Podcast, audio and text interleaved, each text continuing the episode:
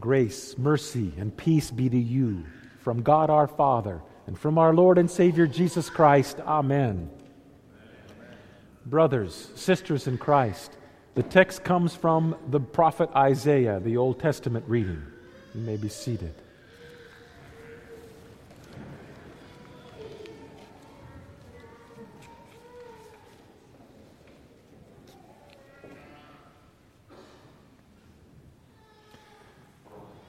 So, though the text comes from the prophet Isaiah, we will also be talking about a certain prophet named John the Baptist, whose coming is talked about in the scriptures this morning. What a remarkable man! Remarkably dressed, but what a remarkable man when you think about the prophecies that were said about him. The angel Gabriel to- telling his father that John will be great in the Lord's sight. The angel Gabriel telling John's father that he will be full of the Holy Spirit. So maybe what you and I should consider is maybe we should follow in John's footsteps. You know, because John's one mission in this world is to confess Jesus Christ, to tell people about him so that they're prepared for his second coming. That's what you and I do.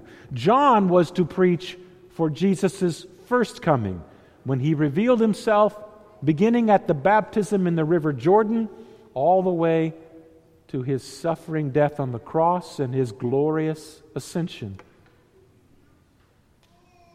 We proclaim Christ. That's our mission. That's our vocation in this world. So maybe John should be someone that we emulate. Well, let's consider John's accomplishments. Because we have a lot in common with John. One, we are both called by God, chosen by Him to be His child. God has given us faith, same as John. Well, one of John's accomplishments that he did while preaching and proclaiming was that he garnered rejection from the Jewish people. Now, you and I would not look at that as being an accomplishment, and yet, was that not an accomplishment? Because John was faithful.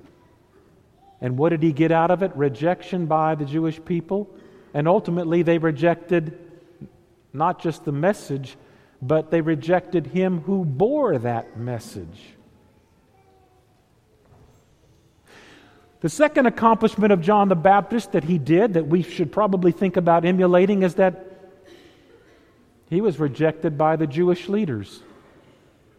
Because John pointed to the one who fulfilled all of the scriptures. And yet, that got his rejection by the Jewish leaders. The third accomplishment of John, I don't think you and I want to be a part of, but it could be our calling. We never know. Odds are that it's not. The third accomplishment is John's faithfulness in proclaiming Jesus got John beheaded. I don't know about you, but I don't think I want to follow in John's footsteps. Because I don't want those kind of consequences for being faithful. The kind of consequences that I want, which I'm assuming is what you want, you want to be faithful, but you want it not to hurt. You want to be faithful, but you don't want to offend. You want to be faithful, but you don't want to garner rejection. I don't either. And the people that do want to are probably just plain old curmudgeons, mean old grumpy people. Most of us don't want that. So then, do we want not to be as faithful as John? Interesting question for us to consider. And you consider that last Sunday, the prophet Isaiah proclaimed to us that we are the clay God is the potter, we are the work of his hands. Well, if we are the work of the potter's hands, do you know what I struggle with? I struggle with telling the potter how he should use me. Here's how you should use me, God, because I've got these skill set for this kind of work or ministry and not for this kind of work or ministry. Don't you know that? We want to make things the way we want them. Every pastor, and I don't care what church he's in, every pastor struggles with the same struggle I struggle with. We don't want to be the pastor of the church that's dying. We want to be the church of the, the pastor of the church that's booming and exciting and bold. Out of all the pastors in this country, the vast majority of them are pastors of churches that are very small and that are not growing. Are they less faithful than the pastors of the big, bold churches? If we want to be like John, think about his success. He didn't have it in worldly terms, he had rejection. Wait a second. Who did John follow? Jesus himself. Jesus himself. The other thing that I like to do, and I think you struggle with it too, is if we don't like how the potter has made us and we don't like the use, we don't want to be used to shovel you know what. We want to be used to serve wine as the pot. The other thing that we want to do is customize the cross that God has laid upon our shoulders because it hurts too much to carry that beam. We want to put gel on that. We want to make it lighter out of balsa rather than out of hard oak or cedar that cuts and rips and shreds, that humbles us. We don't want that. And yet, when you consider the prophet John the Baptist, did he argue with God? But I know I argue with God.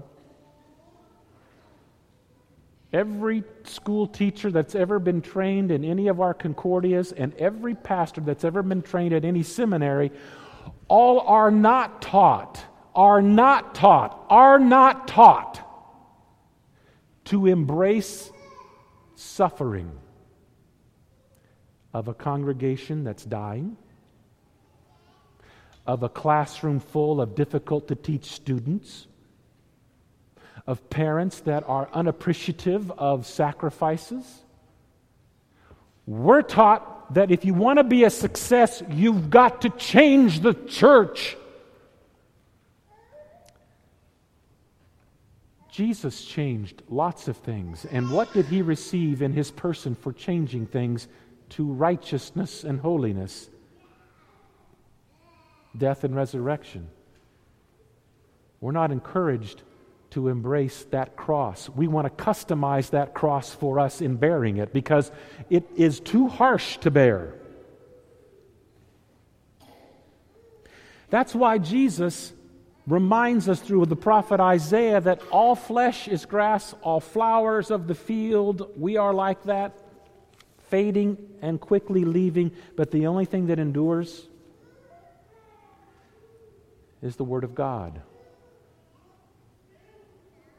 So it's not really what do you expect in following Jesus. The question that you have to ask yourself is what are you ready to expect? We think we're in the embraced or majority in this country. We're not. This country's culture is going further and further away from what we are and were taught by those who are proclaiming and are faithful, who they didn't want this cross laid upon them. They themselves are dying for the Christian faith in countries like Sudan and Ethiopia.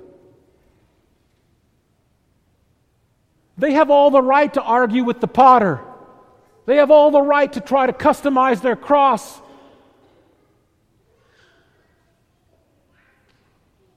But God doesn't make mistakes with us. He lays the cross He wants us to have, and He shapes us as the pot He wants to use. So when you think about Jesus and His power, we talked a little bit about this in Bible class this morning. Jesus reveals His power not in a visible way, meaning visible to the human eye. Oh, he does, but not in a salvation way. If he's going to bring you comfort, he's going to comfort you not with something that makes your life comfortable, but something that brings your soul comfort, his forgiveness. If he's going to bring peace to you, he's going to bring it in a way that's not visibly seen, so that in the midst of chaos, in the midst of cancer, in the midst of imprisonment, you still have peace because of sins forgiven. So, did John proclaim this kind of comfort? Did John the Baptist proclaim this kind of peace? Didn't John proclaim the great hope that God gives us? And the answer is yes. But what did that get John?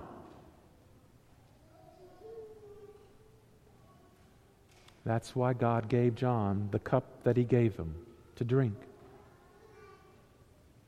You and I may not be called to that same cup to drink it, but you and I have been called to carry crosses. You and I have been made as a pot that God designed his, his work to be used in proclaiming Jesus. And all of that implies struggle.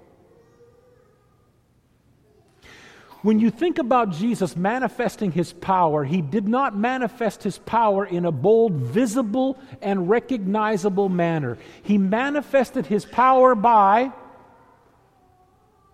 allowing to be conceived in a clay pot, Mary. He manifested his power in allowing to be carried and born in a normal clay pot manner. God allowed that. That's power. He lived his life among clay pots in this world as one who loves sacrificially. He dies the greatest act of self sacrifice love, and it doesn't look loving, it looks judged. It looks like the enemy of God. It looks like the punished of God and the wrath of God, and yet it is the revelation of the love of God. So when we think about following John the Baptist, we forget that John the Baptist lived out his faith and his life as one who trusted not in what he saw what happened to his person, but what God had done in him in the promise.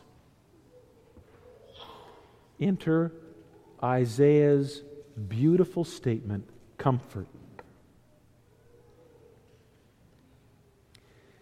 Peter kind of introduces this, the Isaiah statement of comfort, because Peter introduces it by asking this question of people like you and me who wait for the coming of the Lord.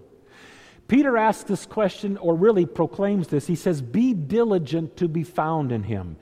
Peter doesn't say, Be found in him. He says, Be diligent to be found in him without blemish or spot.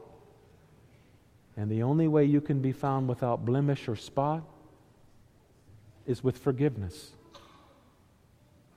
It's the second statement that's a little more telling because it doesn't look like he says, Be found at peace. So if my face is contorted with pain and I'm not at peace, can I still have peace? Yes. If I'm dying of cancer and I don't feel peaceful, do I have peace? Yes. Because the peace of which Jesus speaks and proclaims and gives is not visible peace, it is spiritual peace. When he says, Comfort, comfort my people, speak to her, tell her that her warfare is ended, he is not referring to the warfare that we struggle with in this life that's visible. with our flesh, with this world, and with Satan, that warfare is ongoing and physically seen in our lives, but it is not final. The peace that he speaks for, the warfare that is over, is you no longer are at odds with your Creator. You are at peace. He brought the peace, He brought the comfort, He brought the hope.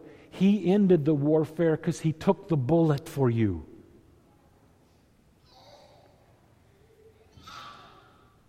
And when He comes to you in this comfort that's proclaimed and heard, we've got truth here. We've been given the Word of God. We believe the Word of God. We've got truth here. We're not looking for it. We've got it here. And that truth says comfort and peace. And He brings with Him His reward. And He takes care of you like a flock. And then here's an interesting statement He says, He will carry the weak or the needy and the vulnerable. To the weak or the needy and the vulnerable, does it look like God is carrying you? Does it feel like God is carrying you? And yet, is not God carrying you according to his promise? That's the kind of stuff John preached. That's the kind of stuff Jesus showed us. He will gently lead you. Does it feel like He's gently leading you? Sometimes it feels as if He's shoving you into the flames of the fire. It does not feel gently. How can this statement be true? Because in the end, He does and has always led you gently. So, how could John lay his head down and have it severed from his body by that axeman? Because he knew what Isaiah said we have a future in him. A future in him. John didn't look like he had a future, it looked like that was the end result. Jesus on the cross doesn't look like he has a future, but we know by faith he did. So you have a future regardless of what it feels like or looks like because what truth God has revealed to you in this comfort. So, what kind of people ought we to be? Living lives of godliness and holiness in this comfort as we await the coming of the Lord. In the name of Jesus, amen.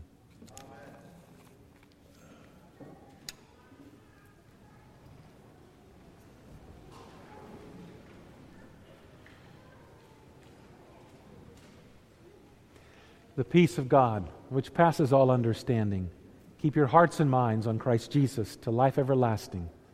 Amen.